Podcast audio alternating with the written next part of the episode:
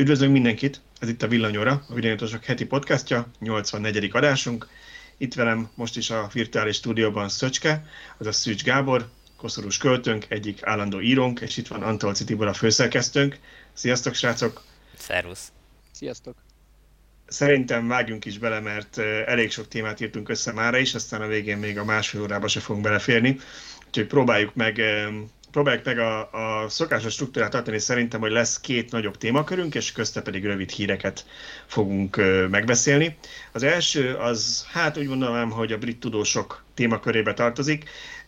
Fogunk beszélni kicsit arról, hogy Laci milyen cikket írt arról nekünk, hogy mennyire sikerültek azok a jóslatok, amiket korábban írtak arról, hogy milyen lesz majd a megújulóknak az aránya.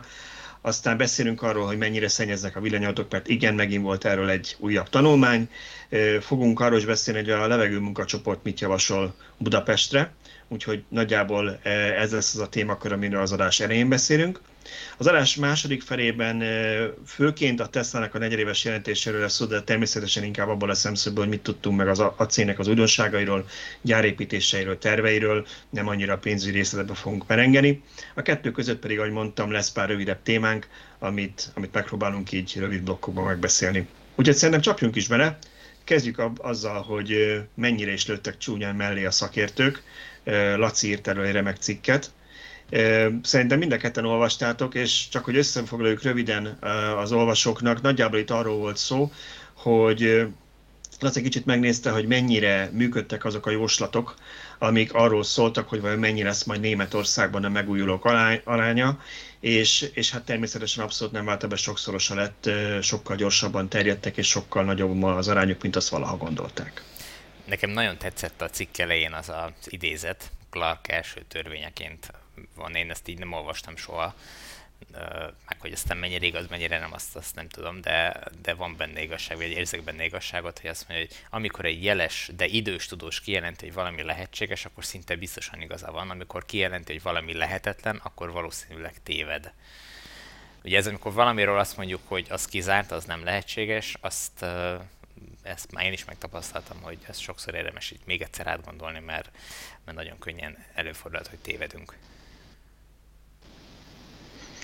Igen, itt nekem az volt ebben az érdekes, az majdnem olyan volt, mint az nem egy dokumentumfilmet nézne ez a cikk, hogy annó Németországban az energiacégek természetesen nem nagyon szerették volna, hogy itt nagyon megújulók legyenek.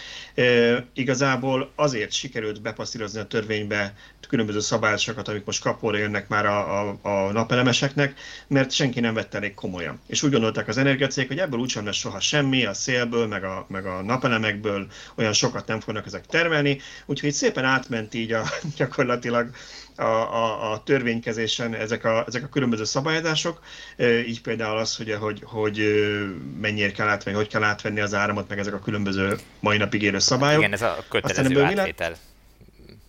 Igen. Rendszer ez tulajdonképpen. És ebből mi lett, hogy ők azt gondolták, valami politikus idézett a Laci, hogy 1%-nak a negyede csak az az arány akkoriban ennyi volt, és hogy hát ez nem is lesz sokkal több, mert hát ez egy életképtelen dolog. Most meg ott tartunk, hogy ilyen 45-50% Németországban a megújulók aránya az energiatermelésben évente. Igen, gyakorlatilag elbagatelizálták a jelentőségét, de mondjuk azt tegyük gyorsan hozzá, hogy ugye 30 évvel ezelőtti dolgokról beszélünk, tehát 30 évvel ezelőtt, amikor én gyakorlatilag napelemről se hallottam még, tehát itt Magyarországon, vagy legalábbis nagyon szifiként maximum, hogy ilyen létezhet és működhet, de az, hogy az embernek otthon a saját háztetőjén olyan mennyiségű áramot termelő napeleme legyen, ami jelentős mértékű, az arról álmodni sem mertünk annak idején. Úgyhogy, hogy mondjam, az volt tényleg az az időszak, amikor ilyen szempontból könnyű volt mellé fogni. Nyilván nehéz volt itt jósolni, de ugye amire Laci rámutatott, hogy azok a szakemberek, akiket megkérdeztek, ők lehet, hogy baromi jó műszaki szakemberek voltak, de nekik nem ez volt a feladatuk, vagy nem ez volt a szakmájuk, hogy ők a jövőt valamilyen szinten is megjósolják. Ők pesszimistán az aktuális helyzetből kivetítették, hogy mi várható.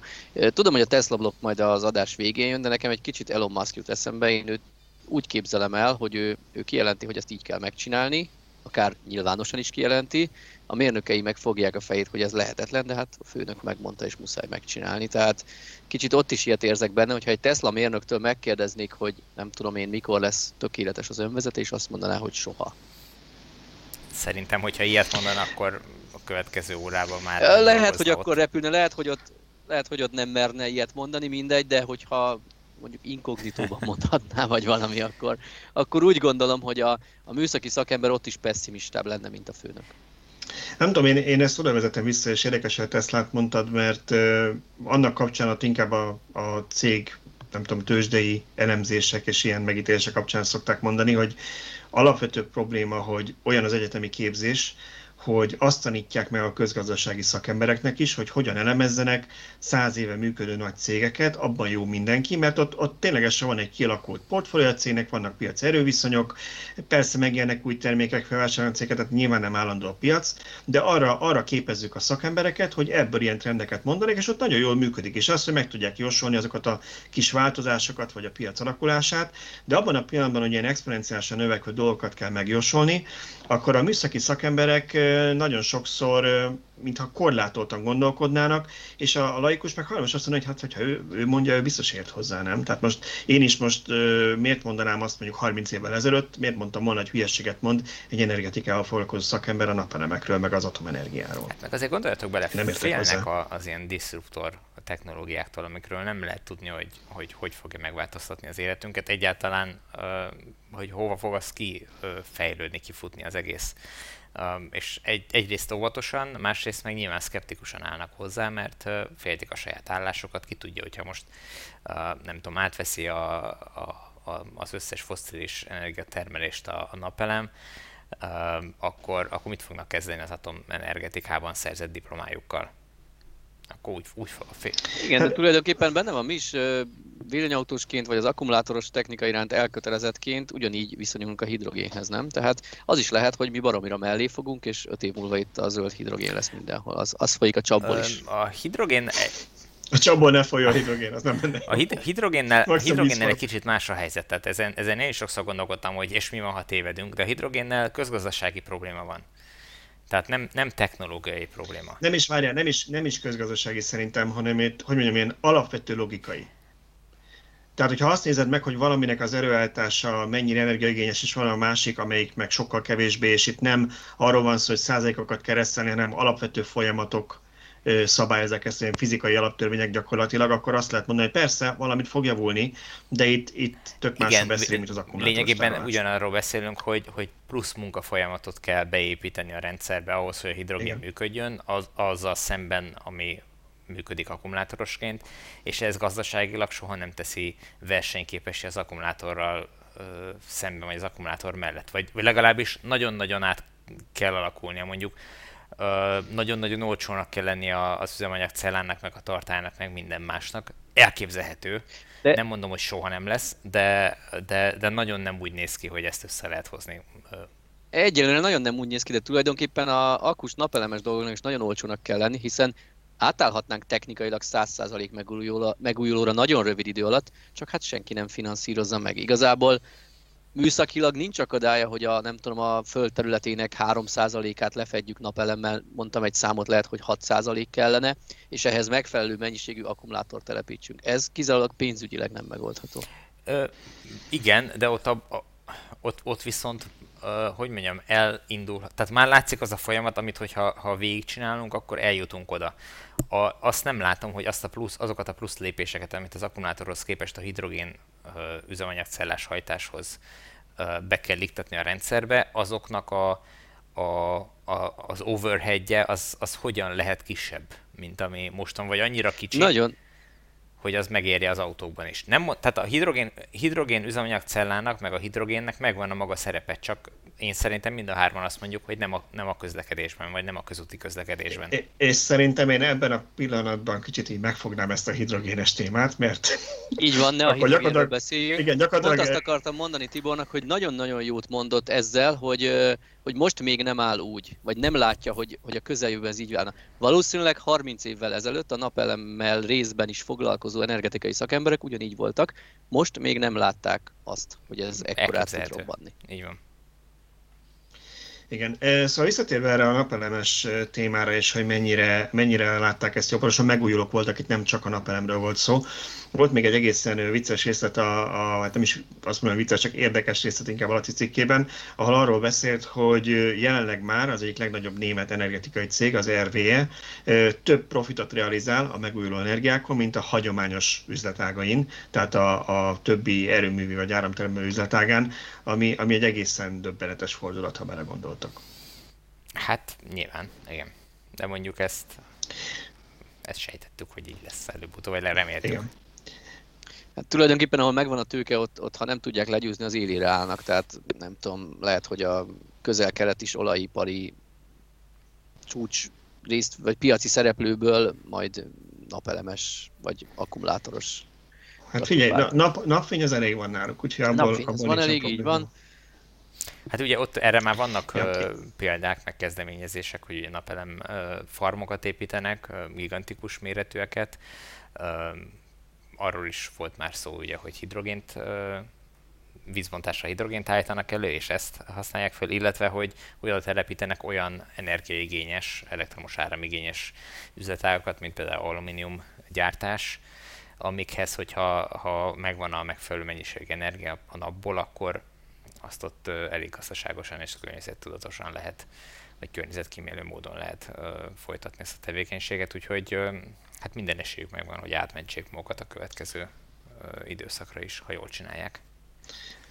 Igen, alapvetően ugye az egész a megújulókkal szerintem egyetlen egy idősen probléma van, ez az energiatárolás, amire, ahogy Szöcske is mondta, tudjuk a megoldást, csak senki nem rakott még annyi pénzt mellé, hogy azt mondja a világ, hogy mondjuk 10 éven belül át akar állni, mert egy túl nagy sok lenne a rendszernek, túl gyors folyamat lenne.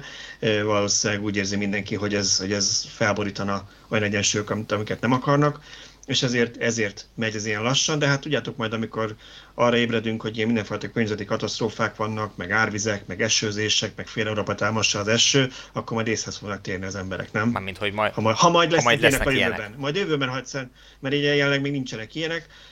Teljesen normális időjárás minden országban, tehát London se került víz alá, Belgium se, Magyarországon se esnek egyfolytában ilyen körtenagyságú jégdarabok, csak úgy random módon, szóval majd, amikor ilyenek vannak, akkor majd úgy észbe kapnak.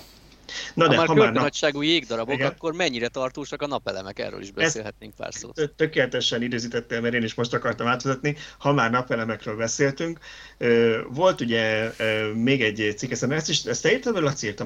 Laci volt ez is. Laci írta ezt is, hogy mennyire tartósak a napelemek, ami azért egy érdekes kérdés, mert mind a hármunknak van otthon napeleme, és nyilván aki még nem vásárolt napelemet, az valószínűleg ezt nem tudja, de hát amikor így körülnézel, akkor minden cégnek rajta van a marketing brosúráján, hogy ők hány év garanciát vállalnak, és mindenki ilyen 20-25-30 éveket vállal rá, ami persze csak azért bájos, mert az egy dolog, hogy lehet, hogy a termék kibírja, csak nem tudod, az a cég ott lesz-e még. Ki fog neked garanciával, hol tudsz garanciával venni, hogy az a cég már 10 éve nem működik? Ezt úgy kell mondani, hogy az a cég... Ebben az a jó, hogy ha rámerték írni ezt a garanciát, akkor valószínűleg nem is lesz. Persze, az a cég az biztosan nem lesz ott, hogy helytálljon, hogyha... Igen, ez lehet, hogy ez a pontosabb, igen. De az ember máson tényleg abban reménykedik, hogy, amit Szöcske te is mondtál, hogy lehet, hogy nem lesz 30 évig, de akkor valószínűleg, hogy 20 évig csak jó, hogyha 30 évet rámertek írni valami ilyesmiből gondolkodtam én is. Laci most... cikkével nekem csak annyi volt igazából a problémám, hogy ezt ő is leírta benne, hogy ez egy 39 évvel ezelőtti technika volt. Tehát tök jó, hogy ez viszonylag keveset degradálódott közel 40 év alatt, de ebből úgy nem igazán vonhatunk le következtetést. Akkor foglaljuk össze, mert nem biztos, hogy mindenki olvasta, hogy miről is szólt ez a cikk. Ugye Lacinak volt egy cikk, aminek a cím, hogy 39 éve működik Európa legrégebbi napelemes rendszere. És itt arról volt szó, hogy egy 10 kW-os kísérőművet 1982-ben álltottak üzembe Svájcban, és a mai napig működik, eddig 3 invertert fogyasztott el a 39 év alatt, és a napelemek is nyilván valamennyit degradálódtak, de messze nem annyit, mint eredetileg a szakemberek ezt gondolták. Mindjárt meg is keresem a számot. Néhány panel nem működik. Viszonylag kevés, tehát ott lehet, hogy tényleg egy darabnyi égeső, vagy egy kalapács eset rá. Viszont a napelemek java az bőven hozta ezt a 25-30 év alatt 80% garanciát, amit a maiakra ígérnek. Igen, azt írja itt konkrétan, hogy az első csoport, mert kb. Két csoport lehetett osztani, hogy kb. Mennyi degradáltak, az 13%-at, a másik csoport 21%-at degradálódott. Ha belegondoltok, hogy 4 évtized alatt 20%-kal lett rosszabb a teljesítménye a legrosszabb csoportnak, hát szerintem ezzel kiegyezne bármilyen olyan műszaki berendezésnek a tulajdonosa, nem is kell energiatárolásról beszélni, aki már bármilyen műszaki berendezést használt, azt tudja, hogy mennyire romlik az idővel a dolgoknak a teljesítmény, hát 4 évtized az bődületesen sok. Úgyhogy ez mindenképpen nagyon biztató, de szerintem Szöcske, te azt kezdted el mondani, és belét folytottam a szót, hogy ugye ez egy 39 évvel ezelőtti technológia, és persze gondolhatnánk azt, hogy hát a mai az biztos jobb, de hát valószínűleg más anyagokat használ, és nem tudjuk. És teljesen más. Lehet, hogy a mai jobb, meg az is lehet, hogy nem jobb. Én saját tapasztalatból annyit tudok mondani, hogy az én első napelemes rendszerem az 2015-től termel, és amikor idén tavasszal ilyen jobb napok vannak, akkor 10 kWh-ra megegyeznek a csúcsok az első év csúcsaival. Nyilván nincs jobb műszerem, hogy ezt ellenőrizzem, tehát mondjuk, ha megnézem, hogy júniusban lejött x kilowattóra 2015-ben, az volt a legjobb júniusi nap, akkor idén szintén ugyanannyit tud a legjobb júniusi napon. Nyilván itt az időjárás stb. Belekavar, de az biztos, hogy nincs egy 10%-os degradáció, mert akkor nem meg se közelíteni a korai első évbeli rekordokat. Tehát nálam így 6 év után nem mérhető degradáció, vagy nem tapasztalható. Inkább itt az lesz az érdekes szerintem, hogy sok embernek nő az energiaigénye, és hiába tök jók még ezek a napelemek, azért fogja lecserélni, mert ugye nekem is 250-es panelem van, aki tőlem régebben telepített, annak 180-as, 200-as. Ezek méretben nagyjából azonosak, tehát ez az 1 méterszer 160-as panel, amilyen méretben most már ilyen 380-400 watt körül járunk egy panelnél, tehát igazából én lassan megduplázhatnám azonos tetőfelületen a termelésemet, ha lecserélem. És ez még csak nálam 300-as panelek vannak, ugye ez itt 1 éves ez a rendszer, most lesz 1 éves. Amikor én 6 éve vettem, akkor már ilyen 300 körül itt, vagy ilyen 282-est el lehetett érni, de nagyon nem volt gazdaságos azt telepíteni. Most akkor a 250-est érte meg. Most szerintem ott járunk, hogy ilyen bő 300 az alap, ami tök racionális, de hogyha te nagyon helyszűkében vagy, és a prémiumot akarod megvenni, akkor szerintem már ilyen 380-400-ig el lehet menni, bár nem vagyok benne, és lehet, hogy ez a 2 méterszer 1 méteresre igaz csak.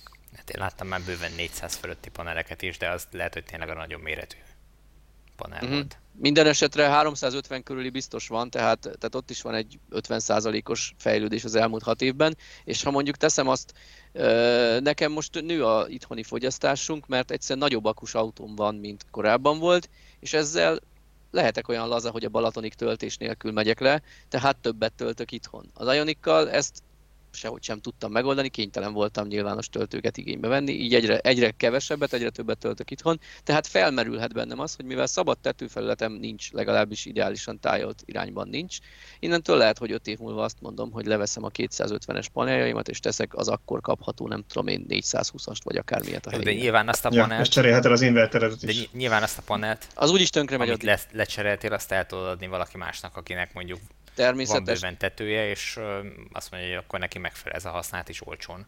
Mert tovább... Így van. Nyilván ez pénzügyileg nekem nem lesz egy racionális döntés, mert még épp hogy csak megtérült és termelt egy kis hasznot, akkor azt mondom, hogy lecserélem. De itt ezt megint úgy kell felfogni, hogy sokan azt mondják, hogy ha valaki a nagyobb hatótáv miatt 3 év után elektromos autót cserél, az mennyire nem környezetbarát, és itt abból indul ki, hogy a 3 éves autót ő bontóba adta, de hogy adja, ezt a 3 éves autót el fogja adni valakinek, aki a 6 éves dízel cseréli rá, a 6 éves dízel szintén tovább ér, és valahol a sor végén egy 18-25 éves autó fog bontóba kerülni, ami igazából mindenkinek jó. Pontosan. Igen. És legrosszabb esetben a villanyautónak az aksiját valaki lenyúlja és csinál bele egy otthoni energiatárolót, vagy valami kis hobbi projektet. Pont ugye arról szoktunk beszélgetni, hogy amikor ezek a újrahasznosítással foglalkozó cégekről írunk, vagy beszélünk velük, akkor arra panaszkodnak idételesen, egyszerűen nincs elég alapanyag, mert hogy igazából a gyári selejtekkel tudnak dolgozni, mert amikor autókból kibontanak aksikat, az nem hozzájuk kerül, hanem van még egy második, harmadik élete. Nagyon sokszor. Na jó, tehát ennyi a napelemekről. Alapvetően nyilván nem kell nagyon félni attól, hogy itt pár év alatt megmakkannak, és lehet, hogy ez is jön akkumulátor, hogy egy kicsit degradálják, aztán beáll egy szintre, de azért ez a példa jól mutatja, hogy ha 4 évtizedet is kibírt az a régi napelem, akkor azért a mostaniak is valószínűleg azt a 20-30 évet kibírják, amit rájuk írnak. És ha már így a szennyezés kapcsán, vagy hát az energiatermelés kapcsán szennyezésről beszéltünk, akkor volt egy másik cikkünk is, és azt szerintem pont eljutott Szöcske, ez megint kiderült, hogy nem szennyeznek annyira az elektromos autók, mint azt gondoltuk. Így van, így van. És akkor beszélj előtte egy kicsit nekünk, foglald össze a hallgatóknak, hogy miről is volt ebbe szó. Ismét egy tanulmányról, most nem a sötét, hanem a pozitív oldalról írt tanulmányról van szó, amelyben alapul vették a világ nagyobb piacain, úgy mint India, Kína, Egyesült Államok és Európa jelenleg eladott elektromos autókat, és megvizsgálták, hogy ezek milyen arányban szennyeznek a hagyományos autókkal összehasonlítva. És arra a következtetésre jutottak, hogy még ahol a legszennyezőbb az energiamix Indiában, ott is egy ilyen 19-30%-kal tisztábbak teljes életciklus nézve az elektromos autók, hangsúlyozom, akkugyártást is beleszámítva, de hogyha egy Európát vagy Egyesült Államokat nézünk, ott ilyen 60-70% körüli is ez a többlet. És ugye ez itt az a többlet, amit a Földnek jót tesz. Tehát ennyivel kevesebb szén-dioxid kerül a légkörbe, hogyha minél többen elektromos autóra állunk. És nem beszéltünk még az egyéb járulékos előnyökről. Mi van, akkor engem nem érdekel a Föld megmentése, én nem akarok. Nem érdekel, hogy ki mit számít ki, hogy hány gram CO2-vel lesz kevesebb attól, mert én elektromos autóra válok. Engem csak az érdekel, hogy a városban ne legyen zaj, ne legyen füst, szennyeződés.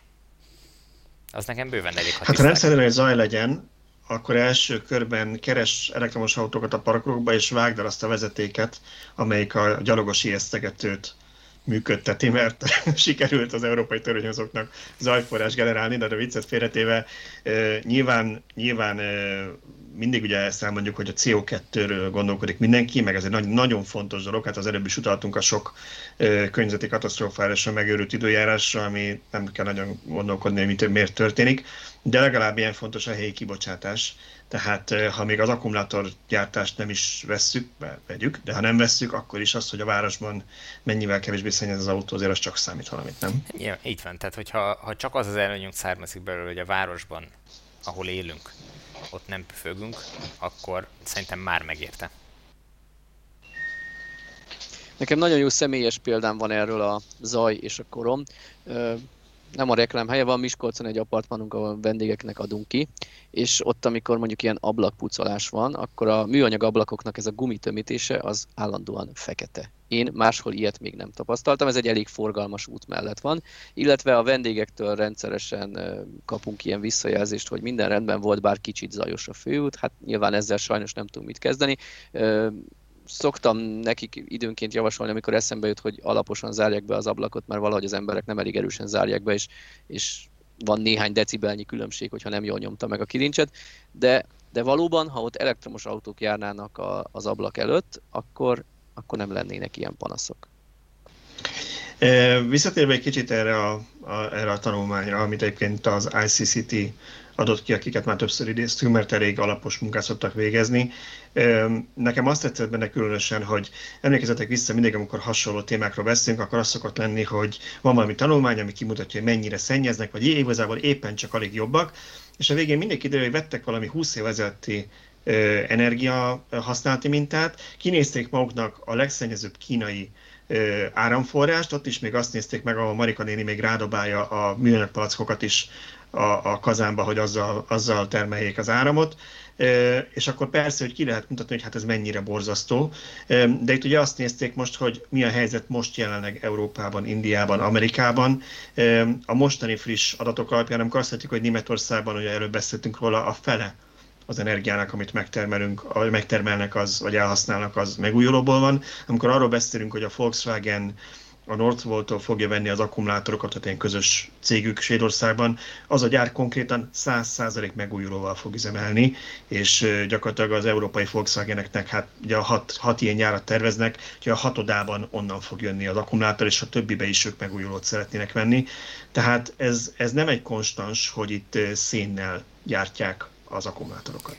Bizony az európai gyártók erre nagyon ráálltak, ezt szerintem érdemes is megemlíteni így zárójelben, hogy sorra jelentek meg nálunk is olyan cikkek, hogy egyszer a BMW, egyszer a Volkswagen, egyszer a Porsche, nem csak hogy ők maguk tisztán üzemelnek, hanem egyre inkább a beszállítóiktól is ezt várják el, és képesek például vasúti szállításra átállni, vagy annak az arányát jelentősen növelni a kamionos szállítás helyett. Nyilván úgy, hogy tudjuk, hogy ennek azért vannak hátrányai, kevésbé rugalmas a vasút, nagyobb készletezésre van szükség, stb., de eljutottunk szerencsére oda, hogy megéri ezeket a hátrányokat vállalni azért, hogy lényegesen tisztában szállít a vasút. Mondjuk azt azért tegyük hozzá, hogy ezek a tisztán termeljük, ezek nagyon sokszor semmi másban nem állnak, csak certificate-et vesznek az áramhoz, hogy ők azt tiszta forrásból származó áramot használtak föl, hogy aztán ez a valóságban mennyire tiszta, meg mennyire nem, ezt hát nem tudom, ember legyen a talpán, aki ezt ellenőrizni tudja. Hát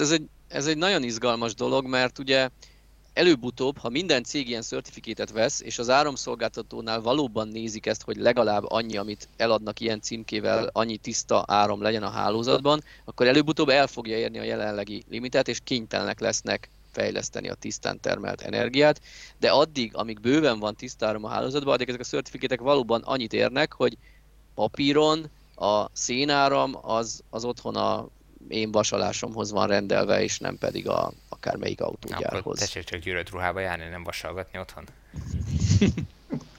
Én gyűrölök vasan, úgyhogy rajtam ez nem fog múlni. Csak olyan ruhát vagyok hajlandó megvenni, amit nem kell vasalni. Szóval, ha már itt arról beszéltünk... Csak annyi, azt akartam még hozzátenni, hogy ugye a másik oldalon meg arról is azért vannak hírek bőven, ahogy a britek vágják a centit, vagy hát számolják a napokat, amíg nem kell bekapcsolni szénerőművet az országba, tehát most már egyre több ilyen időszak van. Hawaiion most akarják bezárni az utolsó szénerőművet, és ezért hajlandó fizetni az áramszolgáltató, hogy az emberek otthonra akkumulátorokat vegyenek, és azzal segítsék a hálózatnak a kisimítását. Tehát, hogy megvannak ezek a törekvések, és valóban el lehet jutni, vagy az látszik, hogy el lehet majd jutni arra a szintre, ahol már nem lesz szükség a szén, sőt, szépen lassan már a gázerőművekre sem. Hát igen, és amikor az akkumulátorgyártásról beszélünk, hogy a Volkswagen hány gyárat épít ki, hány gyárat jelent be, akkor mindig az autóra gondolunk csak, de azért ennek lesz egy olyan mellékága is, hogy Európában is lesznek végre gyártókapacitások az, hogy ipari energiatárolókat akár akkumulátorral, nyilván másra is lehet, de hogy megoldjanak, úgyhogy ez remélhetőleg még fejlődni fog.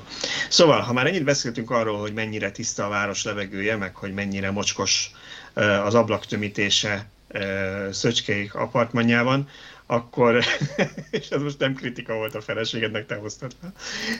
De egyébként teljesen jogos, mert pont Tesla Bjornnak volt egy videója a héten a régi Model X kapcsán, és elvitte egy Bosch szerizbe, már nem márka szerizbe vitte, ahol kiszedték belőle azt a nagy HEPA filtert, tudjátok, azt a hatalmas nagy légszűrőjét a Model X-nek, és koromfekete volt, és merítették az új gyárit, amit beszereltek, és hát szó szerint, hogyha egy feketét, meg egy fehéret tettem volna egymás mellé, borzasztóan szennyezett a városok levegője, úgyhogy valószínűleg ezért is pozitívum, hogyha valakit arra ösztökélnek, vagy arra ösztöklik a vezetést, hogy a szennyező dízeleket tiltsák ki. A kérdés számomra az, hogy amikor a levegő munkacsoport azt mondja, hogy jövőre kezdjük el a dízelek budapesti kitiltását, akkor tisztában van-e azzal, hogy jövőre választások lesznek Magyarországon, és hogy mennyire meri egy politikus bevállalni, hogy olyankor kezd valami fajta tiltásba, restrikcióba, akár behajtási pénzbe, egyéb dolgokba, amikor választási év van. Hát igazából én erre azt tudom mondani, hogy ki, ha nem a levegő munkacsoport fogalmaz meg ilyen radikális elvárásokat. Ez mondjuk igaz. Ez igaz. Nyilván arról van szó, ez jövőre nem fog teljesülni. Ez egy ideális vágyálom. De ezt én most azt vettem észre, hogy ez végig söpört a magyar sajtón, tehát ez eljut odáig, hogy a közbeszéd tárgya lesz. És innentől előbb-utóbb majd elindul valami, mert ha erről ír az összes pártállástól függetlenül az összes lap, akkor előbb-utóbb minden politikusnak eljut a a fülébe, tudatába, stb., hogy ez egy olyan probléma, amivel foglalkozni kell, mert foglalkoztatja az embereket. Igen, én nyilván nem fogják jövőre kinyitani a dízeleket. Foglaljuk azért össze akkor annak, aki nem olvasta, hogy Amerikában egy szikla alatt élte az életét, hogy mégis miről van szó. A levegő munkacsoport Karácsony Gergely főpolgármesternek beadott egy 45 000 ember által aláírt petíciót. Bocsánat, az még a Greenpeace volt. Bocsánat, igen, tudom, hogy lehet, hogy ők így egymással biztosan jóban vannak, nem tudom, hogy egymásnak tagozatai valami. De nem ugyanaz a két szervezet, tehát a Greenpeace adta be a petíciót, a levegő munkacsoport pedig reagált rá, szabad ne feled folytasd. Így, teljesen igazad van, tehát ez így korrekt. Szóval a Greenpeace-nek volt ez a petíció, amit 45 000 aláírtak, és a levegő munkacsoport nagyon helyesli. Ugye ez arról szólna, hogy kezdjék meg 2026-ig bezárólag a dízelek kitiltását Budapestről egyre szigorodó feltételekkel. Konkrétan azt javasolják, hogy 2024-től, bocsánat, már csak Euro 4-es, 26-tól pedig csak Euro 5-ösnél jobb dízelek lehessenek a városban. Nem tudom ennek mennyi a realitása, de ez nem Budapesten történne meg először, tehát szerintem erre Audira már biztosan lesz csomó európai példa. Kicsit én egyébként úgy érzem, hogy itt megint a könnyebb végéről fogjuk meg, tiltsuk be azokat az autókat, amelyiknek ez a plakettje, vagy ez a besorolása, függetlenül attól, hogy az autó éppen mennyire van karbantartva, vagy sem. Tehát én úgy gondolom, hogy először azt kellene betiltani, hogy használt importként a Európa-roncs temetője legyünk, és másodszor, vagy ezzel párhuzamosan a műszaki vizsgát úgy szigorítani, hogy azok az autók ne kapjanak rendszámot, vagy érvényes műszakit, amelyek nem hozzák az előírást. Igen, én is most pont ma Budapesten jártam, onnan jöttem vissza, és az autópályán előttem ment egy, én már meg nem mondom milyen roncstelepű szökevény, de egy ilyen kis teherautószerű volt, és szó szerint olyan volt, mint amikor egy gyárkéményt látsz magad előtt füstön. Nem az volt, hogy kis fekete vagy kék füst jött bele, korom fekete felhőbe burkolta az autót, be kellett kapcsolnom belső levegőkerintetésre, és én akkor mindig azon gondolkodom el, hogy most akkor csak engem szivatnak évente a zöld kártyával, vagy nem tudom, 2 évente kell most már idősebb autókra. Igen, már a műszakinál kell csak. Vagy ez hogy működik, hogy ő is megkapta, meg én is. Nem? Tehát, hogy valószínűleg itt kellene megfogni, hogy miért járnak ilyen autók első körben az országban, amik így füstölnek. Szerintem az ilyen idős korú és így használt autóknál 2 év az egy örökké valóság. Tehát még az is lehet, hogy ez az autó most nem tudom én 22 hónapos a műszaki, és 22 hónappal ezelőtt hozta, amit kell. Csak hát azóta rengeteg munkásbrigád végigjárta vele az országot. És most már nem hozza. Tehát ehhez gyakori mérés kellene, ehhez szúrópróbaszerűen útról kiállított autók, és azok megmérésére lenne szükség, és ezekhez ilyenekre. Hát az biztos igen, hogy egy sokkal szigorúbb fellépés kellene, de ugye azt is meg kéne akadályozni, hogy a Nyugat-Európában most az utakról kiszoruló dízelek nagy mennyiségben hozzánk jöjjenek. Menjenek csak a többi. Hát szerintem most pont a csalószoftveres dízelek jönnek, nagyjából azok kerültek olyan életkorba, amelyek már jönnek keretben. Simán lehet, igen. Ugye, sokan azt mondják, hogy ezek még mindig jobbak, mint azok az autók, amik mondjuk tényleg 20-22 évesek, és már abszolút az elmúlt 10 évben nem tartották őket karban. És ebben nyilván van is némi igazság, de ettől függetlenül valami határt kéne szabni, amin fölül vagy alul, tehát attól függ, hogy honnan nézzük, tehát hogyha korban szabják meg, akkor annál öregebb autót ne lehessen behozni, vagy hogyha ilyen euróbesorolás alapján, akkor az alatti besorolású autót ne lehessen az ország behozni. És itt valami olyan határt kellene szabni, hogy nem azt mondani, hogy mit tudom én, év végéig még be lehet hozni, mert akkor gyakorlatilag idén még be fogják hordani az összes autót, ami ott felvásárolható, hanem azt kellene mondani, hogy még 1000 lehet behozni. Nyilván ezzel meg lehet azt oldani, hogy amit már megvettek és úton van, az még bejöhet, de az 1000-nél akkor ott a vége, és amikor az utolsó, az 1000-ig begurul az országba a határon, akkor onnantól még 2 nap, hogy ami még nyilván nem tudhatja senki, hogy ő az 1000-ig lesz, vagy az 1001-ig. Hát de egyébként tudja, mert amikor már ketyeg a visszaszámolás, akkor már ne vegyen meg ilyen autót. Hát mondjuk ez a másik dolog, igen, de nyilván mindenki még bízhat abba, hogy az utolsót hozza be. Én azt mondom, hogy legyen még 2 napjuk rá, jöjjön át a határon, azt a 10 darabot még hozzuk be, vagy azt a 100 darabot, ami még úton van. Korlátozott a Meg lehet ezt oldani, tehát a külföldről vásárolt autó számlája vagy adásvételi az X dátumnál régebbi legyen. Tehát nyilván valameddig lehet ezt ügyeskedni, de azért egy bizonyos határig. Igen. Na mindegy, szóval lényeg az, hogy... Igen, akár húzzan meg a határt, mindennél lesz valaki, aki pont rosszul jár, de hát valahol meg kell húzni. Nyilván, de a lényeg az, hogy ezt meg kéne lépni. Igazából azt nem értem, hogy miért félnek ettől a politikusok, tehát hogy ebben hol látnak. Azért félnek, mert ha kinyitod majd a podcastunknak a kommentjeit, akkor meg fogod látni azokat a hozzászólásokat, amik úgy fognak kezdődni, hogy már megint a szegény emberekkel akarsz te most kiszúrni, te gazdag villanyautós, mert pont az a réteg vesz ezeket a kocsikat, akinek nincsen másra pénze, és majd azt szeretnéd, hogy az ő adójából te veszél villanyautót, ő meg aztán semmit ne tudjon venni. Tehát ilyenkor mindig jön ez a demagógia, aminek persze annyi alapja van, hogy természetesen a legolcsóbb, legrégebbi, legöregebb autók általában a legszennyezőbbek, és általában a szerényebb jövedelműek veszik. Na de ez az, amikor egy tiltás mellé, akkor mellé kell tenni valamilyen programot. Nem feltétlenül azt, hogy akkor új autót vegyen, mert ha valakinek $5 millió forintja egy autóra, vagy 800 000 forintja egy autóra, annak nem tudsz annyi pénzt adni, hogy újat vegyen, de mondjuk egy olyan programot, ahol mondjuk, mit tudom én, 10 évnél vagy 15 évnél idősebb autókat 10 évnél fiatalabbra lehet cserélni, akár márkakereskedésre bevonásával, tök mindegy, tehát valamit erre ki kell találni erre a speciális kelet-európai helyzetre, hogy nagyon sok olyan ember van, aki nem tudja megengedni magának, hogy akkor most ő hirtelen újat vegyen, de ugyanakkor ez nem lehet annak az akadálya, hogy ezeket a Európából már kiutált autókat most nálunk temessék el. Igazából nem akarok már megint Romániával példáhozni, de fogok, mert ugye mindig felhozzuk, hogy ott milyen bőkezű a villanyautóvásárlási támogatás, ahol beleszoktuk számolni, hogy ott van egy ilyen roncsprémiumnak nevezett valami, amikor...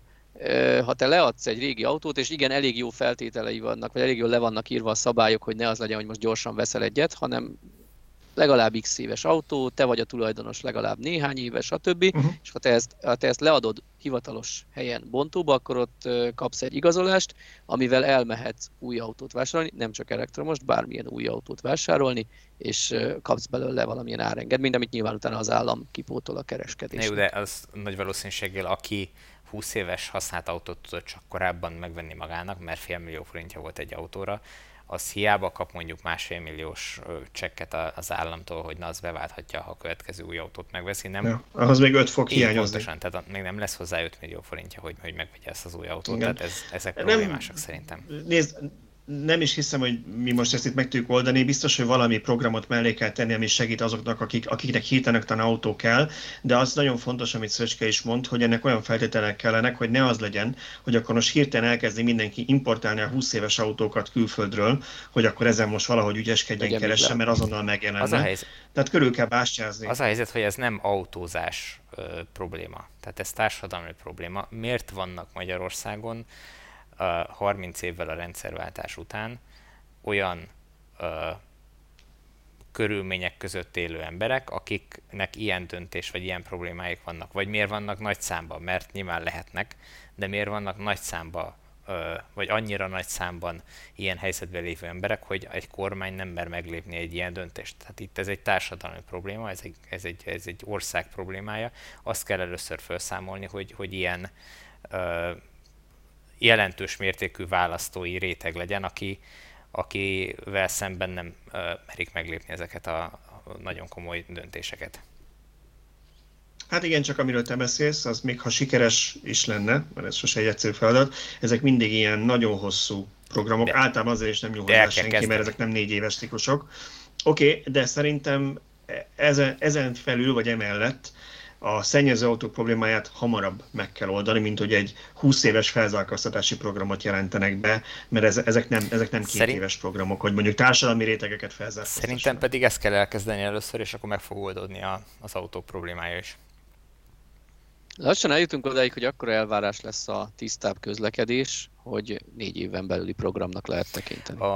A másik problémám ezzel, erről szintén volt egy cikkünk, hogy miért támogatjuk ugye a dízeleket. Nem emlékszem, hogy erről múlt héten beszélgetetek-e vagy sem, de nem is ez a lényeg, hanem hogy az én véleményem szerint simán el lehetne azt kezdeni, hogy a jövődéki adót azt mondani, hogy először is fölzárkóztatni a dízelt a benzin szintjére, azzal kezdeni, tehát miért támogassuk a dízelautó vásárlást, meg használatot, illetve miért ösztönözzük, ez tulajdonképpen egy ösztönző, hogy 5-10 forinttal kevesebbe kerül a dízel az adótartalma miatt. És egy bizonyos időponttól kezdve megkérdetni azt, hogy a következő 10 évben 1 forinttal havonta emelkedik minden üzemanyagnak a jövedéki adótartalma. Ez pitiánál alig észrevehető összeg, de 1 forintos emelés az adótartalomban, nyilván arra rárakodik még az áfa, az 27%, de az összességében mondjuk 2-3-4 év múlva az már egy olyan jelentős összeg tud lenni, ami szépen lassan észrevétlenül megemeli az üzemanyagok árát, és egyre kevésbé éri meg fosszilis üzemanyagokkal hajtani autókat.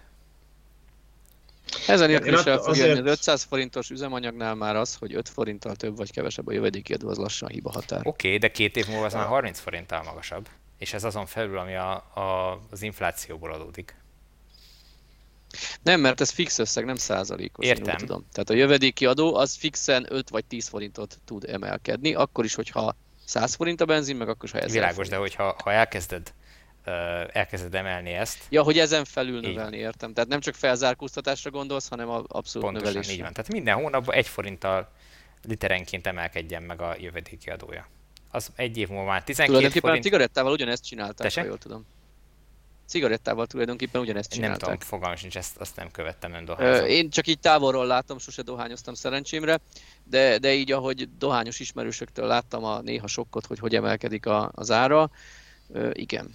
És ott tulajdonképpen ugyanígy a tiltást is meglépték, hogy szórakozó helyekről kitiltották a dohányzást. És én nem gondoltam, amikor ez történt, akkor én talán még egyetemre jártam, vagy ilyen másoddiplomás képzésre, és ott látva azt, hogy az egyetemi folyosókon is még füst van, nem gondoltam, hogy ez működhet, de működik. Igen, visszatérve még a jövedéki adóra, ez még alapot teremthet arra, hogy tulajdonképpen, hogyha elkezdik emelni, rengeteg, ugye azt Laci számolta ki múltkor a cikkből, hogy rengeteg gázolaj meg benzin fogy még mindig, és amíg ezek az autók üzemben vannak, addig rengeteg adóbevétel származik ezekből, úgyhogy ezt a pénzt el lehet költeni az elektromos autók támogatására is. Tehát ez egyből forrást is teremt, és ugye ahogy csökken a hagyományos autóknak a száma, az a kisebb mennyiségű ember fogja befizetni tulajdonképpen a jövedékiadó emelkedéssel azt a jövedékiadó tömeget. Tulajdonképpen, hogyha jól van belőve ez, most nem biztos, hogy 1 forint kell legyen, de hogyha jól van belőve, akkor ez gyakorlatilag a jövőben mindig egy fix összeg maradhat, annak ellenére, hogy csökken az olyan autók száma, amik után befizetek ezeket. Szóval én azért nem bíznék ebben olyan nagyon, mert én úgy gondolom, hogy a dízel nem véletlenül van támogatva, nem véletlenül alacsonyabb a jövedéki adója, mint a benzinnek, és ahhoz nem igazán fog merni senki külön hozzányúlni, mert annak nagyon nagy inflációgerjesztő hatása van, hogyha a dízelt elkezdik emelni a szállítmányozás miatt. A szállítmányozók, bocsánat, még mielőtt tovább viszed ezt a gondolatmenetet, a szállítmányozók, én ezt nem tudtam, ezt Laci, én direkt rá is kérdeztem, hogy tényleg így van, meg másfelől is validáltam. Valóban így van, ők vissza tudnak igényelni a jövedéki adóból, tehát őket ez abszolút nem érinti, ez az emelés. De a teljes összeget? Nem, a teljes összeget valamennyit vissza tudnak igényelni. Tehát az, hogy ők most 5 forinttal többet fizetnek a kúton, azt tudja kompenzálni az, amit ők vissza tudnak igényelni. Tehát nem lenne befolyása az árakra. Én is azt hittem, hogy igen, és talán ezt tartja vissza az embereket. Nem, ez egyszerűen az európai, amit talán Laci is mondott a múlt heti adásban, hogy az európai autógyártók dízel termelését akarta egy kicsit előnyösebb helyzetbe hozni Európa annak idején, amikor ezeket kitalálták. Így van. Ázsiában, USA-ban nem divat a dízel, sosem volt, és azért az európai gyártókat tolták meg ezzel, hogy itt megérje dízelt. Úgyhogy ezt kéne felszámolni tulajdonképpen, és ugye, ha már Greenpeace-t emlegettük, van egy másik kezdeményezésük is, felszólították az összes miniszterelnök jelöltet, és én ezt nagyon helyesnek tartom, hogy álljanak elő a zöld programjukkal ezek a jelöltek, és nézzük meg, hogy melyik választása esetén mire számíthatunk. Teljesen pártállástól függetlenül, meg szimpátiától függetlenül rakjuk egymás mellé ezeket az ajánlatokat, és nézzük meg, hogy ki gondolja a legkomolyabban a környezetvédelmet a következő néhány évben? Hát én most én leszek a nagyon szkeptikus ezekben a dolgokban, mert én ezt nagyon, tehát ugye kis buksőkat én erre megsimogatnám. Azért a politikusok mindent centire méretnek közönkutatásokkal, és az, hogy eddig nem volt, vagy senkinek a problémája nem szerepel zöld program így külön, az én teljesen biztos benne azért van, mert felmérték, hogy nem érdekli a magyar választót. És biztos azt fogod erre mondani, hogy de hát az embereket nem érdekli, minket érdekel, meg a mi kis buborékunkban, meg az pár százer ember biztos, hogy nagyon érdekel, és lehet, hogy szereznének még pár szavazót ezzel, de szerintem, ha megnézed, hogy milyen indulatokat keltett akár az a cikkünk is, ahol arról beszéltünk, hogy ugye kinek az adójából mit veszünk, vagy mit támogatunk, ott is azt láttad a kommenteknél, hogy nagyon sok embernek ez egy századlagos dolog, és minden más fontosabb. Hát figyelj, ez a médiának a feladata kéne legyen, nem a miénk, vagy nem csak a miénk, hanem az összes többi mainstream médiáé is, hogy az online lapoktól kezdve, nyilván a nyomtatott lapokban már kevesebb van, szerencsére, de hogy ezeknek a felületeknek lenne a feladata az, hogy ezt a köztudatba hozzák, és felhívják a figyelmet arra, hogy ez egy lényeges szempont. Érdekes egyébként, hogy Szöcske is szerintem te hoztad be a Cigi példáját. A Cigi történetben többet már kommentekben, én nem is tudom, hogy jött elő, de így valami cikk kommentjai alatt elkezdtünk erről beszélni. De szerintem ez nagyon, nagyon hasonló egyébként a pszichológiában, hogy mindenki tudja, aki cigarettázik, hogy káros. Aki kicsit intelligensebb, azt is tudja pontosan, hogy milyen bajai lesznek tőle, ettől függetlenül nem szokik le róla, nem tud leszokni róla, és mindenki abban bízik, hogy jó, de ő neki nem lesz ilyen baja, mert ő azért ő annyit nem szív, de szív, meg ő elmegy rendszeresen az időben, észreveszik, a gond lenne, legyen úgy, de nem biztos. És ugyanezt látom a környezetszennyezésnél is, hogy mindenki nézi a híradóban, meg megosztja a Facebookon, meg kommentel. Láttad, hogy Németországban konténert vitt a faluban, vagy a városban, az utcán az eső, meg uramisten, hallottad, hogy nézted, mi van Londonban, meg mi van itt Magyarországon, és milyen eső volt, hogy az oktogont elöntötte a víz, csónakkal lehetett volna közlekedni. Mégis mindenki úgy van vele, hogy jó, de csak nem az én kertemet viszi el, meg csak nem az én autóm megy majd tönkre, az én házamnak fog betörni a teteje a jégtől, vagy viszi le a szél.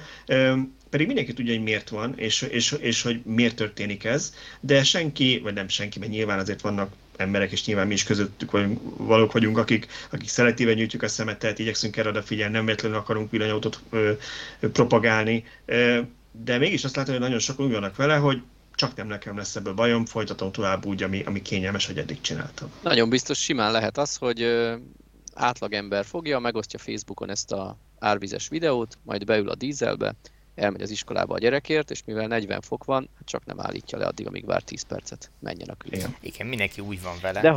De ha már a konkrétumok felé megyünk, akkor nem mutatunk pár alternatívát, hogyha valaki lecserélni a kerregős dízelt, akkor mit vehet?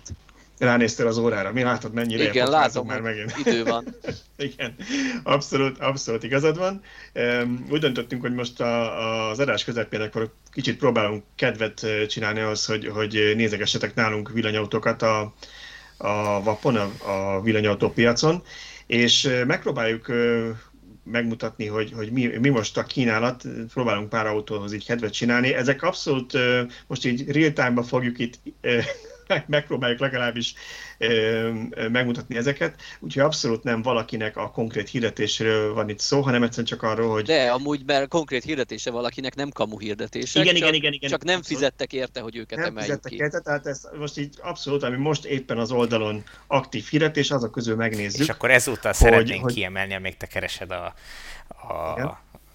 a hirdetéseket, és majd közül mond, mert mi itt egyébként a képen nem látjuk, meg a hallgatók se látják, hogy találtál, de hogy ezúttal fölhívjuk a hirdetők figyelmét, hogyha szeretnék, hogy kiemeljük a következő adásban az autójukat, akkor jelezzék, és megküldjük a számlát róla.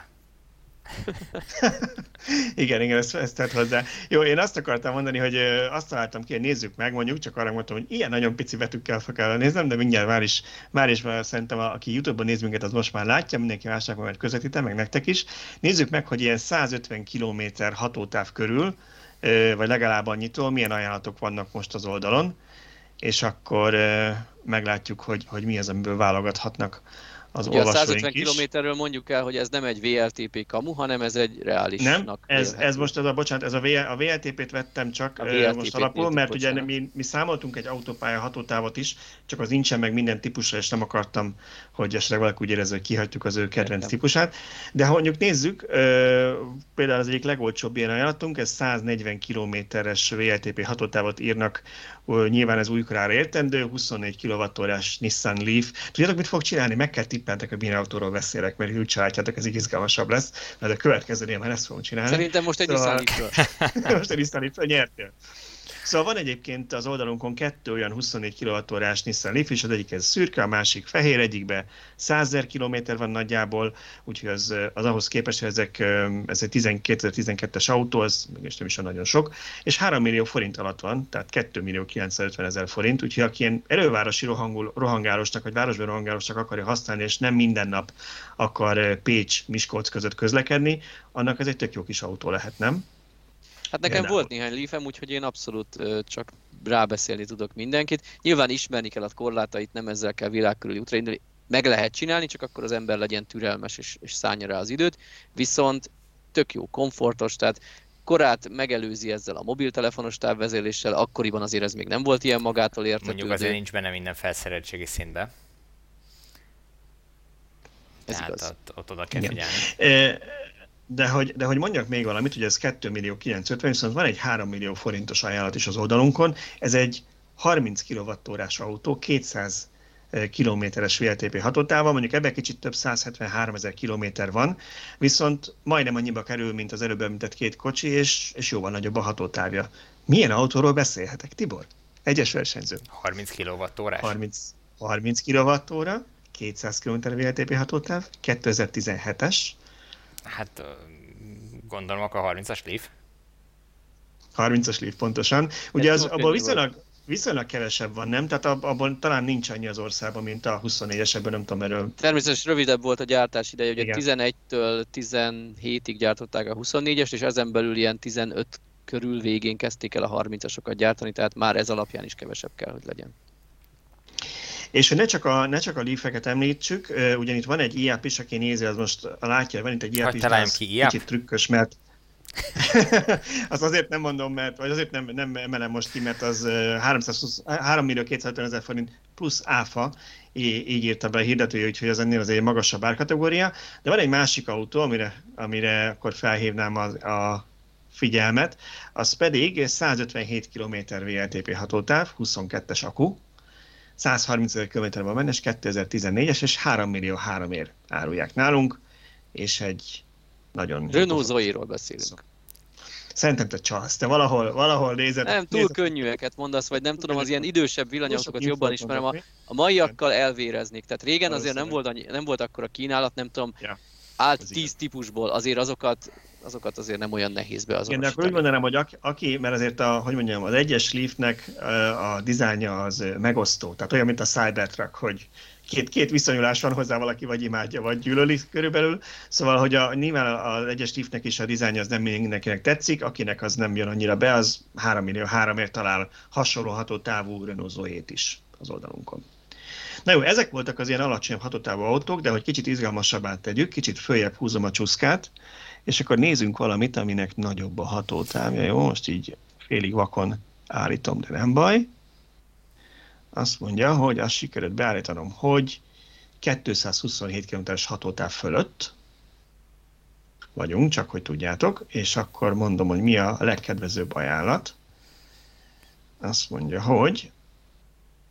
Itt van egyébként 2 speciális is, ezt nem hiszem, hogy ki fogjátok találni, ugyanis hogy ez egy nem egy tömegtermelésbe került autó, hanem ez egy kis szériás történet szerintem, aminek a magyarországi forgalmazója, vagy magyarországi használt forgalmazója talált meg minket, és kezdett el hirdetni nálunk, és ez 30 kWh-s aksival rendelkezik, és elvileg 305 km a WLTP hatótávja, ami egy elsőre jónak tűnik, de ha jól tudom, ebben az autó például nincsen DC töltés. Ez a bérautó, a francia bérautó? Én is erre gondoltam, ez az Autolibes bérautó. Igen, ez a Bolloré Bluecar, amiről én se hallottam, vagy Bolloré, nem tudom, elnézést, francia autó, hogy fogalmam, hogy ejtik, de igen, ez egy ilyen autókölcsönzőbe próbálták egy olyan konstrukcióba, jól tudom, úgy próbálták őket árulni, vagy úgy lehetett őket megvenni, hogy bérelni lehetett. Aztán ez valahogy, én úgy tudom, hogy az üzleti modell nem volt túl sikeres, nem feltétlenül a kocsikkal volt baj, és most gondolom próbálják így eladni ezeket a használatokat. Én azt tudom erről az Autolib flottáról, hogy nem váltotta be a reményeket, Párizs városa azt szerette volna, hogy az emberek tehát hogy saját autót tegyék le és ezzel járjanak, ehelyett tömegközlekedésről ültek át erre. Tehát a saját autók ugyanúgy megmaradtak a városban, és ez volt az, ami a párizsi döntéshozóknak piszkálta a csőrét, amiért építették ezt a flottát. Ez ugye olyan volt, mint most nálunk a kis e-apos és hasonló kis bérautók, tehát ilyen bárhol beülsz, annyi különbséggel, hogy ezeket csak töltőnél lehetett letenni, nem bárhol a városban. Ugyanis ezeknek egy ilyen speciális akúja van, amit ilyen 50 fokon kell tartani, az az üzemi hőmérséklete. Nem megy tönkre, hogyha kihűl, de akkor mondjuk két nap kell neki, hogy felfűtse és újra használható legyen. Ez egyébként ugyanaz a, azt hiszem, LMP a rövidítése ennek az akku megoldásnak, amit a Mercedes most az új buszaiban is kínál, szilárd testakku néven. Igen. Akkor hadd mondjak még két autót itt zárásként, amit azért említenék meg, mert ugye ez a Bolloré Bluecar, ez egy kicsit olyan speciális eset, de azt mondjuk, hogy így 250 km-es hatótáv fölött, akkor itt 6 millió forint környékén már lehet ilyen használt autót venni, tehát ezek azért már autópályára is alkalmasak.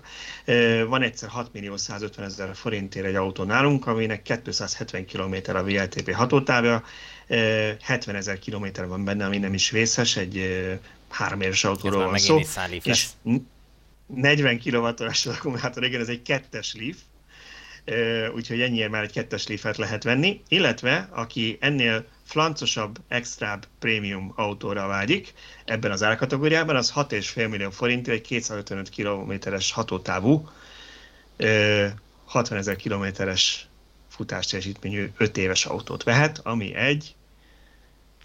Na most ez nehéz. 33-as akku van benne, amivel nem segítettem akkor sokat, i3-as és akkor picit most segítek.